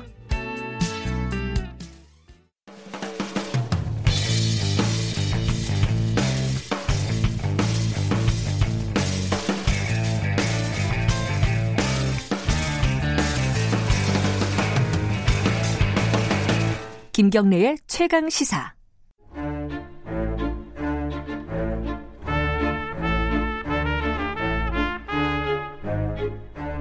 네, 김경래 최강 시사 3부 시작하겠습니다. 수요일마다 돌아오는 최강 시사 영화 코너 스포일러입니다. 최강희 영화 평론가 나와 계십니다. 안녕하세요. 네, 안녕하십니까. 아, 이제 코로나 때문에 저번 주에 한 주 쉬었나요, 우리가? 네, 예. 지난주에는 제못 예. 나왔죠. 예. 근데 이게 사실은 어려운 뭐랄까 사회적으로 좀 어두운 주제라고 할까요? 어려운 네. 주제가 있으면 영화로 풀기가 그렇게 만만치는 않아요, 그죠? 영화라는 장르가 기본적으로 좀 엔터테인의 음. 성격이 좀 있기 때문에 네. 그죠? 그게 참 쉽지는 않습니다. 쉽지는 않긴 합니다만 영화라는 네. 게 기본적으로 저는 그런 표현을 잘 즐겨 쓰는데 네. 영화는 세상을 비추는 볼록 거울이다. 볼록 거울? 예, 왜 예. 볼록 그러니까 거울이죠? 이게 예. 두드러져 보이게 만들거든요. 아 그런 의미에서 어떤 좀 네. 극단적인 예, 사례와 사건들이 등장하잖아요. 네. 또 영화에서는 행복한 사람들이 거의 안 나오고 대부분 불행한 사람들이 나오고. 예. 그래서 우리 인생과 세상을 이렇게 투영하는 매체이기 때문에 네. 그뭐 아무리 그 재미를 기준으로 해서 영화를 보신다고 해도 그 우리의 세상을 얼마나 타당하게 음. 그 비추고 있고 또 성찰하고 있는지에 대해서 논하는 건 뭐저 저같이 평론이라고 하는 직업을 가진 사람뿐만 아니라 음. 관객들한테도 필요한 미덕이 아닌가 이런 생각이 음. 듭니다. 최근에 이제 엠번방 사건 이게 네. 크게 불거졌습니다. 네. 뭐 사실은 이제 이런 이쪽이 크게 보면 이제 성폭력과 관련된 음. 성범죄와 관련된 뭐 예술 작품들은 굉장히 많잖아요. 특히 음. 영화 대중 영화에서는 이미 그런 것들을 많이 다루고 있었죠. 그죠?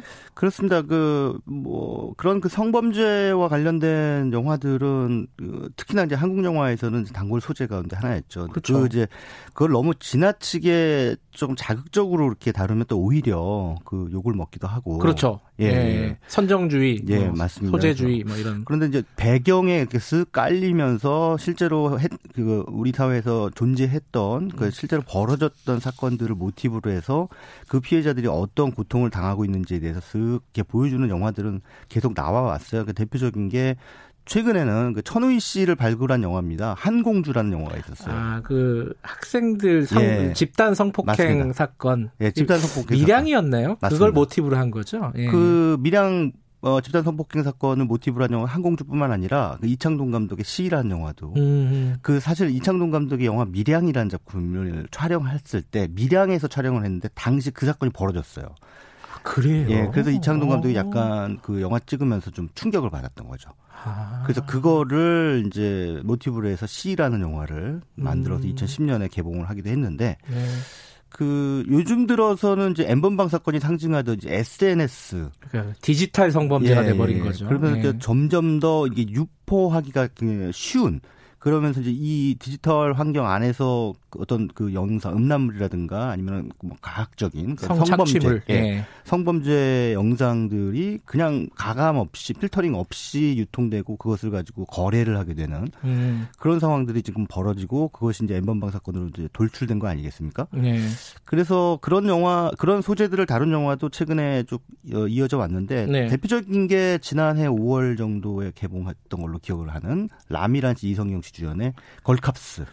라는 그, 영화였죠. 그게 이제 형사물이잖아요. 예, 예, 아, 예. 형사물인데 그 네. 형사들이 수사하는 게 디지털 네. 성범죄였군요. 맞습니다. 아하. 근데 그 그러니까 네. 여성 투 투톱 그러니까 형사 buddy movie인데 대략 우리가 흔히 이제 기억하기로는 투캅스처럼 그 형사 buddy물 혹은 buddy물 하면은 남자 남자 주인공 둘이 나오잖아요. 보통 그렇죠. 예. 근데 이 영화는 일단 여자 주인공이 이제 두 명이 buddy물로서의 그 포맷을 갖추고 있어서 일단 한국 영화의 기존의 관성들을 좀 뒤집어 엎는 그런 그 미덕이 있었는데 소재 자체도 우리 사회에 좀 경종을 울리는 그런 역할을 했다고 저는 봅니다. 그래서 그 영화의 어, 라미란 씨가 원래는 그 여성 강력반 형사였는데 네. 그 여성 특수 기동대 뭐 이런 그 거기서 좀 맹활약을 했던 그런 형사였는데 뭔가 이렇게 좌천을 당해서 이제 민원실에 어, 오게 되고 그 자기 그 남편의 여동생이죠. 그 네. 역시 형사인데 이성영 씨. 네. 그 뭔가 또 잘못을 해가지고 거기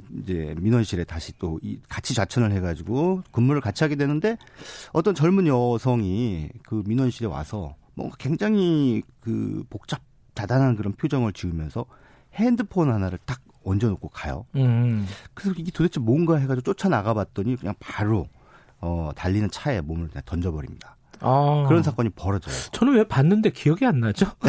재미없으셨나요? 집에서 봤거든요. 아, 네. 예, 예. 그, 이제, 그래서 이 나중에 알고 봤더니 그 디지털 성범죄의 피해자였던 거죠. 아하. 그래서 예. 어떤 그 남자와 그 남자들 을 둘러싼 어떤 세력이 이 여성의 그런 그 영상을 48시간 이내에 유포하겠다라고 하는 협박을 하게 됩니다. 아, 그러면서 돈을 요구하는 건가요? 예, 그렇죠. 뭐 어. 다양한 걸 요구를 하는데 그래서 이제 이 두 형사, 여형사가 이 48시간 이내에 이것이 어, 공개됐을 때이 예. 여성에게 다행히 목숨을 건졌기 때문에 이 여성에게 주어질 엄청난 그 심리적 피해, 다양한 피해들의 그 깊이를 알고 있죠. 음. 여성이기 때문에 더더욱. 네. 근데 이걸 막으려고 이제 고군분투하는데 문제는 뭐냐면 경찰 내부에서 이거 우선순위에서 계속 밀리는 거예요. 그러니까 이 공식 절차를 밟아서 수사를 하려고 하는데 네. 그러려면 이제 수사력이 필요하고 경찰력을 동원해야 되지 않습니까? 동원이 안 되는 거죠. 그건 아마 현실과 비슷했을 거예요. 그렇죠. 네. 지금 뭐 엠번방 사건, 뭐 네. 텔레그램이 성착취 사건이 불거진 지가 꽤 오래됐는데 네, 네, 네. 사실 이 사회적으로 이슈가 안 되면 경찰들도 인력이나 이런 부분들이 부족한 거죠. 그죠. 그렇죠. 그리고 뭐 국회에서도 뭐 입법 과정이 뭐, 뭐 졸속이었다. 예, 예. 졸속이었고 뭐 그런 거에 대해서 얘기도 많이 나오지 않습니까? 예. 그래서 사실은 이런 성범죄, 디지털 성범죄에 대한 심각성 이런 것들에 대한 우리 사회 인식이 아직까지는 좀 뭐랄까 나이브하다 그럴까요? 좀 지나치게 그런 거에 대해 좀 이렇게 관용하는 그런 분위기가 있는 것 맞아요. 같아요. 법, 법원에서도 마찬가지고요. 그렇습니다. 예. 그러니까 피해자들이 얼마나 큰 고통을 당하는지에 대해서 알면 그 가해자들한테 그렇게 가벼운 처벌을 할 리가 없거든요. 음. 근데 뭐 보면은 대부분 그냥 가벼운 처벌 받고 나오거나 네. 뭐 이런 경우들이 태반이어서 이 걸캅스도 그런 문제 제기를 해요 영화 속에서. 그래서 음. 그 물론 이제 동료 형사들, 특히 남자 형사들의 반응을 통해서 우리 사회의 그런 둔감함을 이제 드러내죠. 음. 그뭐 이거 반드시 잡아야 된다. 이 경, 이 아주 파렴치한 놈이다라고 네. 얘기를 하면 그거 뭐 애들이 그럴 수도 있지 이런 식으로. 아, 그 국회에서 네. 논의했던 거랑 비슷한데요? 아, 예, 예, 예. 그러니까는 이게 전혀 피해자의 그 상태에 공감을 못 하는 거예요. 그러니까 이거는 공감력 제로인 사회인 거죠. 음흠. 특히나 남자들. 맞아요. 예. 그거 왜, 뭐 잘하는, 다 보면 그런 거지. 뭐 이런 거. 그러니까 이게 그냥 일반적으로 우리가 뭐 흔히 얘기하는 그 야동이라고 하죠. 네. 포르노그래피를 보는 거하고는 차원이 다른 거잖아요. 네. 그런 것들 소비하는 거하고는. 그러니까 그 일반적인 AV, 애덜트 비디오의 배우들이 연기하는 거를 소비하는 것과 실제 피해자들이 피해를 당하는 걸 음. 소비하는 것은 완전히 다른 이건 범죄와 범죄 아님의 차이인데 이것을 구분할 수 있는 능력을 우리 사회가 갖추고 있지 못하다는 게 이번 엠번방 어, 음. 그 사건으로 드러났고 또 이 걸캅스라는 영화도 바로 그런 문제 제기를 하고 있는 거죠. 근데 걸캅스라는 영화가 네, 네. 흥행은 잘 안 됐죠. 잘 안 됐어요. 그리고 제가 그 작년에 이 영화를 대단히 의미 있는 영화다. 앞서 제가 말씀드린 것처럼 여성 네. 투 투톱 영화라는 거 그리고 음. 이제 디지털 성범죄에 대한 경종을 울린다는 영화에서 상당히 의미심장한 영화라고 이제 제가 팟캐스트에 나가서 얘기를 했는데 오히려 그 악플을 많이 받았어요. 그게 이제 악플 왜 악플인 거죠? 그러니까 왜 노잼인 영화를 그렇게 아. 그러니까 재미가 없는 영화를 그렇게 하냐. 근데 가만히 생각해 보니까 이게 그렇게 재미없는 영화는 아니거든요. 근데 네, 제가 이것도 아전인수격 해석인지도 모르겠습니다만 음. 약간의 불편감. 그러니까 이 영화에 대해서 불편함을 느끼는 관객들이 있어요. 음. 주로 남성들이겠죠. 음. 근데 이 영화의 그 통계 수치를 보니까 뭐 관객 감독들이 한 70% 여성들이었고 남성들 아, 그래요? 예예예. 예, 예. 음. 그 성비도 여성들이 훨씬 더 이 영화에 호의적인 거죠. 그러니까 음, 음. 그럴 수밖에 없는 게 여성들은 그 일상적으로 그런 걸 느끼고 그런 시선을 느끼고 화장실만 네. 가더라도 몰카 구멍이 막 뻥뻥 뚫려 있고 한데 네. 이런 공포감들 느낀단 말이에요. 근데 그런 공포감을 느끼는 거에 대해서 조금 한 번이라도 이해하려고 노력을 해야 되는데 네. 왜 우리 사회에 언제부터인가 남성들이 물론 모든 남성들이 다 그런 건 아닙니다만 네. 그 세상의 절반의 성이 처한 그 상황에 대해서 이해하려는 노력조차 중단했지라는 음. 생각이 들 때가 있습니다. 그래서 그런 맥락에서 또 어, 디지털 성범죄를 다룬 영화가 지난 2018년에 개봉한 영화인데 이 영화도 뭐 흥행은 안 됐습니다. 어, 나를 기억해. 그 영어 제목이 마리오네트예요.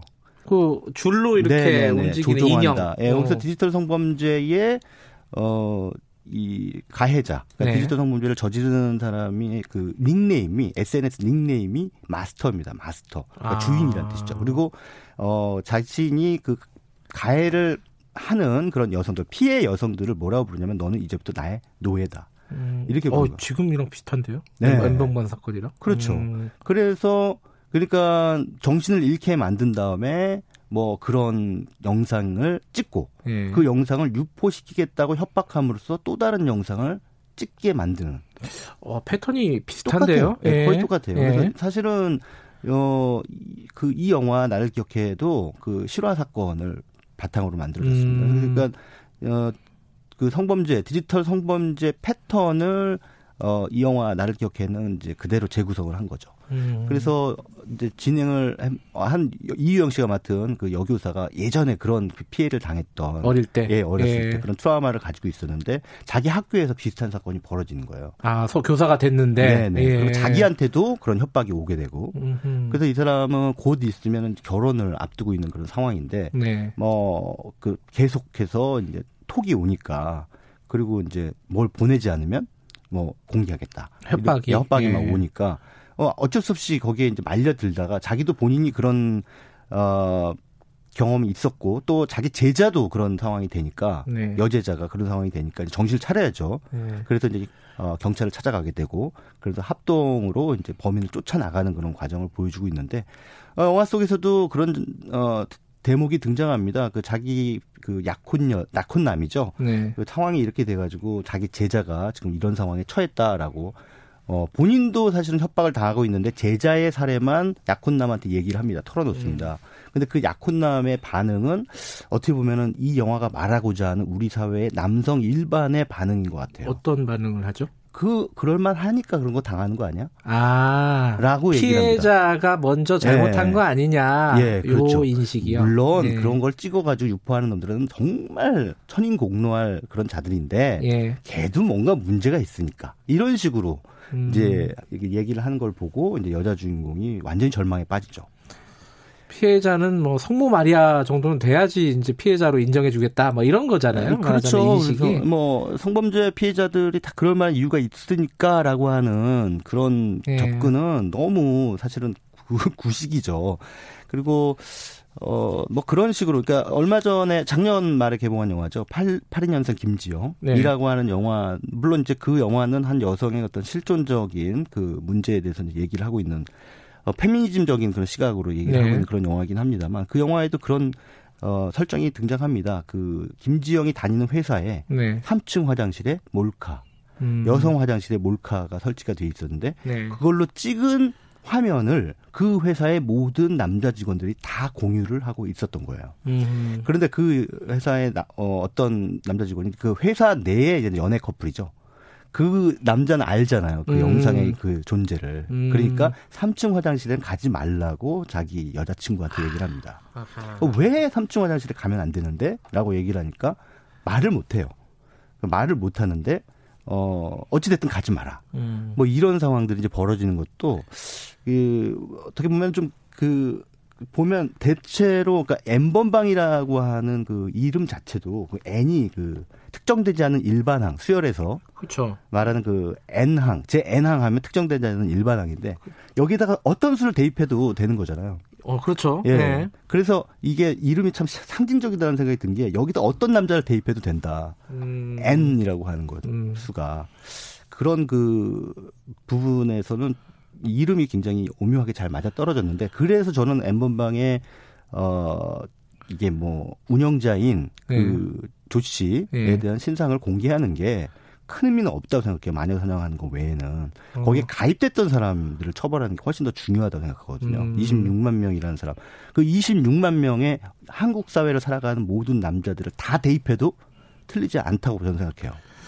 그 아마 청취 남자 남성 청취자분들은 아니 뭐또 또 남자들을 전부 다 이제 잠재적인 아니, 가해자로 보는 거냐? 뭐 이렇게 또 반응할 수도 있을 것 같은데요. 그, 그 이거를 방치하면 남자들은 네. 잠재적 가해자 취급을 당해도 싸다 이렇게 생각해요. 아, 그렇기 때문에 우리가 예. 우리가 이거를 더욱 어, 거꾸로 남자들이 네. 더 주장해야 된다고 생각해요. 음. 그 가입자들 네. 신상 공개까지는 아니더라도 처벌을 반드시 시켜야 된다 이런 음. 거죠. 네. 영화 이게 성범죄, 뭐 디지털 네. 성범죄도 마찬가지인데 이런 영화들이 자칫하면 서, 자, 뭐 선정적으로 갈 수가 있잖아요. 아, 선을 넘어가면 안 되죠. 그래서. 그죠. 예, 예. 그래서 만드는 사람들도 참 이런 거 만들 때 고민이 네. 많을 것 같습니다. 그죠? 그렇죠. 어디까지 묘사를 할 것인가 이거 굉장히 예. 민한 문제입니다. 그리고 또 보는 사람들도 사실 또 고통스러운 불편하죠. 거, 예, 예, 있는 부분이고요. 네. 오늘 말씀하신 영화가 걸캅스 그리고 나를 기억해 어, 음. 둘다 흥행은 안 된 영화라고 합니다. 어, 네. 한번 좀 생각해 볼 만한 한국 사회의 네. 현실 생각해 볼 만한 영화인 것 같습니다. 자, 오늘 여기까지 듣겠습니다. 고맙습니다. 예, 감사합니다. 최광희 평론가였고요. 김경래 최강 시사 듣고 계신 지금 시각은 8시 46분 향해 가고 있습니다.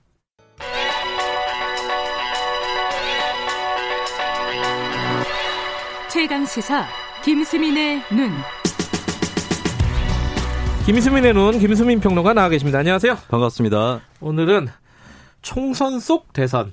네. 미리 무슨, 보는 대선. 이게 무슨 말이에요? 대략 짐작은 가는데. 네. 네. 이번 총선이 뭐 대선까지 아, 이제 한 2년 정도 남았나요? 네, 예. 네, 그렇죠. 그 전에 이제 큰 고비가 될 것인데 사실상 이번 총선이 대선 주자들의 경선이다. 음... 이런 취지로 준비를 해봤습니다. 그러니까 실, 내용적으로 보면 그런 측면들이 있다. 네. 그 뭐 당연히 먼저 떠오르는 지역구가 종로일 겁니다. 종로, 서울 예. 종로, 예. 그죠? 그러니까 종로가 정치 1번지라고는 하는데 대선 주자끼리 맞붙은 적은 별로 없었거든요. 그런가요? 또? 네, 1996년 총선 때 이명박 후보하고 노무현 후보가 나오긴 했는데 그때는 둘 다 대선 주자이기는커녕 비주류 정치인에 아, 해당했고 96년? 노무현 음. 후보는 특히 3등을 했기 때문에 그때 뭐 음. 뭐 맞대결이 크게 재미가 있지는 않았었죠. 네. 근데 이번에는 이낙연 대 황교안 이 초유의 대결이 펼쳐지는 겁니다. 네. 그리고 이제 황교안 대표의 경우는 이제 만약에 지더라도 근소하게 지거나 혹은 네. 당이 좀 성공을 한다면 뭐 대선 주자에서 탈락하지는 않을 수도 있는데 네. 그렇다 치더라도 다른 지역에 출마한 뭐 음. 홍준표 전 대표라든지 이쪽의 선거 결과도 굉장히 중요하게 작용을 할 겁니다. 음, 그렇죠. 그러니까 황교안 대표는 홍준표 전 대표 가 굉장히 신경 쓰일 거예요, 그죠? 네. 네.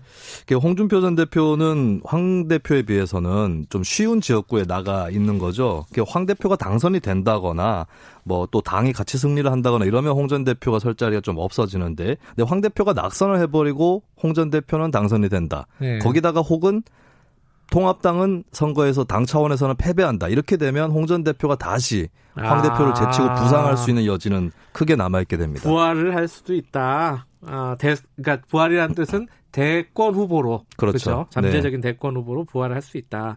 근데 이제 홍준표 대, 전 대표는 약간 선을 잘 뭐랄까 타고 있다고 할까요? 네. 아예 뭐 우리 다 이제 미, 미, 어, 미래통합당에 반발해서 무소속 연대하자 이런 정도까지 가지는 않는 것 같아요. 그렇습니다. 무소속 연대를 하지 않겠다고 했는데 이것은 네. 어, 잘못된 공천은 내 공천밖에 없어요. 뭐 이런 거죠. 내 공천만 하나도 안 비슷해. 아, 네, 제 자기 공천 말고는 뭐 예. 달리는 잘못된 거 없다. 그래서 아. 자신은 미래통합당 사람이다. 이것을 그대로 어, 복당을 염두에 둔 그런 포석을 두고 있는 거고요. 네. 근데 좀 희한한 것은 만약에 이제 홍 전 대표 말고 대구 경북에 공천 불복해서 무소속으로 독자 출마한 의원이 당선이 되면 될수록 그것 또한 홍준표 전 대표의 성과로 남을 수도 있습니다. 어. 그러니까 황 대표 체제에서 공천을 잘못해서 어. 주민들이 선택한 것이다. 이렇게 되니까 그러니까 본인이 무소속 연대를 하지 않고도 네. 무소속 당선자에 대해서는 어느 정도 홍 전 대표의 효과가 있다. 실제로 지금 출마가 잇따르고 있는 것도 홍 전 대표 효과라고들 하거든요. 아 그래요? 예. 음. 그래서 좀 약간은 어떻게 보면 꽃놀이패에 가깝지 않나 이렇게 봅니다. 근데 이게 또 홍 전 대표가 승리를 거두고 네. 복당을 네. 한다 치더라도 뭐 변수는 또 여러 가지가 있지 않겠습니까? 그렇습니다. 일단 음. 통합당 자체가 승리를 해버리면 여러 사람이 공동 승자가 될 수가 있어요. 묻히는 거죠, 그 승리가. 예. 예. 특히나 이제 보수 통합에 응했던 유승민 의원 아, 같은 경우에 불출마를 해가지고 눈에 네. 잘안 보여서 그런데. 그렇습니다. 어. 근데 유승민 의원 걔가 수도권이나 대구 경북에서 생각보다 많이 공천을 받기도 했고, 네. 만약에 당이 승리한다면은 이제 1등 어, 공신이다 이렇게 음. 분류가 될 수 있겠고, 그리고 주목할 만한 지역구 출마자는 오세훈 전 서울시장인 것 같습니다. 어허. 예, 오전 시장은 수도권에 서울 광진을에 출마를 했고 특히 상대방이 고민정 전 청와대 대변인이기 때문에 네. 만약에 이긴다면 굉장히 유력한 당내 주자로 부상을 하게 되는 거죠. 어, 지금 보면 미래통합당 같은 경우는 여러 명들이 이렇게 얽혀 있는데 네. 어, 민주당은 상대적으로 보면 이낙연 후보 선대위원장만 보이는 건가요? 어떻습니까? 다른 사람은 없어요? 이게 공교롭게 상당 대선 주자가 네. 단체장이라서 총선에 아. 출마는커녕 선거운동 도 할 수가 없는 상황인데 네. 근데 또 어, 재밌는 것은 코로나 전국이라서 정책 네. 대결들이 또 펼쳐지고 있는 거죠. 네. 지금 민주당 쪽에서는 이제 이재명 경기도지사, 박원순 서울시장, 김경수 경남도지사 특히 아. 세 명이 눈에 좀 띄는 것 같고 그죠. 재난 대책들도 적극적으로 내놓는데 기본소득 하자 막 다들 그렇죠. 막 이러고 있고요. 기본소득을 음. 하거나 그 방향은 조금씩 또 달라요. 세 명이서. 그렇죠. 예. 어. 근데 이제 이 중에서 아무래도 이재명 지사가 현재 좀 스타일이 과감하기도 하고 신천 시작해 버렸잖아요. 예, 신천지와의 예. 싸움도 있기 때문에 예. 그것으로 좀 더 주목을 받고 있는 것 같습니다. 다만 음. 이제 이재명계라고 할 수 있는 국회의원 이번에 많이 나올 것 같지는 않아서 왜냐하면 음. 공천에서도 좀 적지 않게 탈락을 했거든요. 음. 그래서 총선 이후에 독자적으로 대선 판도를 개척하는 데는 아직까지 좀 고비들이 남아 있는 거죠. 코로나 전국에 어 많이 언론에 회자되고 이제 발언을 하는 단체장 그러면은 방금 말씀하신 민주당 쪽도 있지만은 네. 어, 미래통합당도 있습니다. 그죠? 대구시장, 그렇죠. 경북도지사. 미래통합당 공교롭게도 광역단체장이 두 명밖에 없는데 아, 그 둘이 단가요? 그렇습니다. 아, 2018년 지방선거 결과였죠. 아. 근데 그 두 지역에서 코로나 확진자 좀 많이 발생을 한 것이죠. 예. 이들의 관건은 이제 첫 번째는 총선에서 방어전을 치르는 입장인데 통합당의 의석 방어에 얼마만큼 성공하느냐 음. 이게 첫 번째 관건이지만 성공하더라도 이들의 치적이 되기는 어려울 겁니다. 원래 그쪽이 강세 지역이니까. 네. 그래서 결국에는 중요한 것은 두 번째 코로나 를 어떻게 잡는 것이냐. 네. 예, 그들이 이제 맞닥뜨린 가장 큰 과제라고 볼 수가 있겠고 현재 이제 권영진 시장 같은 경우는 좀 전국적으로 비판 여론 또 많이 있어요. 아무래도 네. 대구 쪽 확진자가 많아가지고 많기도 네. 하고 이제 어떤 요구를 하는데 그것이 중앙 정부에 대한 떼쓰기 이렇게 좀 프레임이 작동되는 음. 게 있어서 근데 이게 또 거꾸로 통합당의 지지층한테는 네. 아직 반대층한테 욕을 많이 먹고 있는데 우리 주자로서 좀 힘을 실어줄까 네. 이런 또 여론이 있을 수 있죠.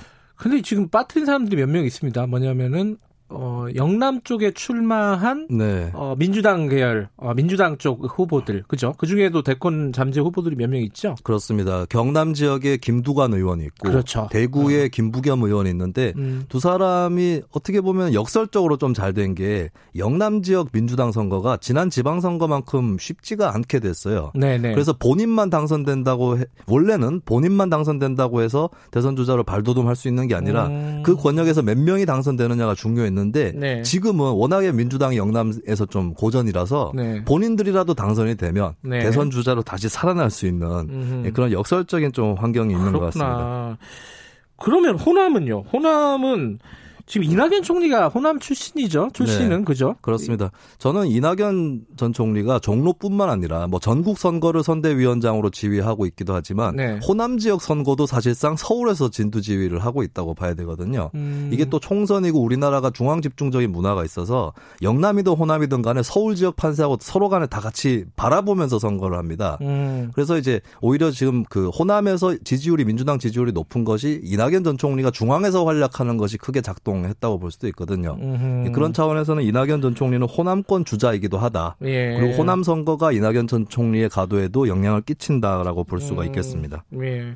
아 근데 요번에 호남에 그 광주에 김무성 전 대표 네. 미래통합당에 어 나올 것 같은데 결국은 무산이 된 거죠, 그 부분은. 그렇습니다. 뭐 후보자 등록이 임박했기 때문에 네. 갑자기 네 마음이 바뀌어 가지고 출마한다고 볼 수는 없겠죠. 그러니까 그 그분도 사실은 그런 얘기가 나왔던 게 잠재적인 네. 대권 후보 중에 한 명이기 때문에 그렇습니다. 호남에서 만약에 일정한 성과를 거두면은 이 얘기가 좀 달라지는 분위기였잖아요. 그렇죠. 지역구도 완화를 위해서 그런 얘기가 나온 거긴 한데 네. 선거가 희화화된다라는 그런 비판을 아, 또 아, 희화요? 그 무슨 예. 뜻이에요? 그러니까 평소에 호남 지역에서 활동을 자주 했다면 아. 뭐 연고라도 있거나 그랬다면 모르겠는데 좀 억지로 출마하는 거 아니냐 이런 음. 비판을 받을 수 있겠죠. 오히려 홍준표 전 대표가 예. 처가가 또 호남 쪽에 있기도 해서 아 처가가 예. 또 그래서 대구 대구 지역의 언론 기자가 예. 홍전 대표가 대구 왔을 때 예. 호남 출마할 생각은 없냐? 질문을 음. 했는데 홍 전 대표가 저저 선거도 모르는 게 뭐 이런 식으로 대꾸를 했다고 합니다. 일축했다고 합니다. 아, 역시 네. 하나도 비슷하진 않았습니다. 아, 요번 그 총선의 어떤 관전 포인트랄까 할까요? 그 중에 하나가 예비 대선 경선이다. 네. 뭐 이런 걸로 보면 되겠네요. 대충 나올 만한 사람들 이름은 다 나온 건가요? 빠진 사람 없나요? 섭섭해할 만한 분? 아 섭섭해 하시는 분은 글쎄요, 뭐 해성처럼 등장을 해서 네, 잠룡으로 부상하는 길이 남아 있겠습니다. 알겠습니다. 오늘 여기까지 듣겠습니다. 고맙습니다. 감사합니다. 김수민의 눈이었습니다. 자 총선도 얼마 남지 않았고요. 어, 코로나 전국은 아직 좀 장기화 국면으로 가고 있습니다. 안심할 때는 아닌 것 같고요. 그리고 엠번방 사건 이게 또 어, 사회적으로 굉장히 큰 어, 무리를 일으키고 있습니다. 세상이 왜 이렇게 복잡하죠? 다룰 뉴스도 많고 피곤하네요. 자, 아, 출근하시는 분들한테 이렇게 피곤하다고 말씀드리면 안 되겠네요. 죄송합니다. 힘내시고요. 내일 다시 뵙겠습니다. 3월 25일 수요일 김경래 최강 시사 여기까지 하겠습니다. 저는 뉴스타파 기자 김경래였고요. 내일 아침 7시 20분 다시 돌아옵니다.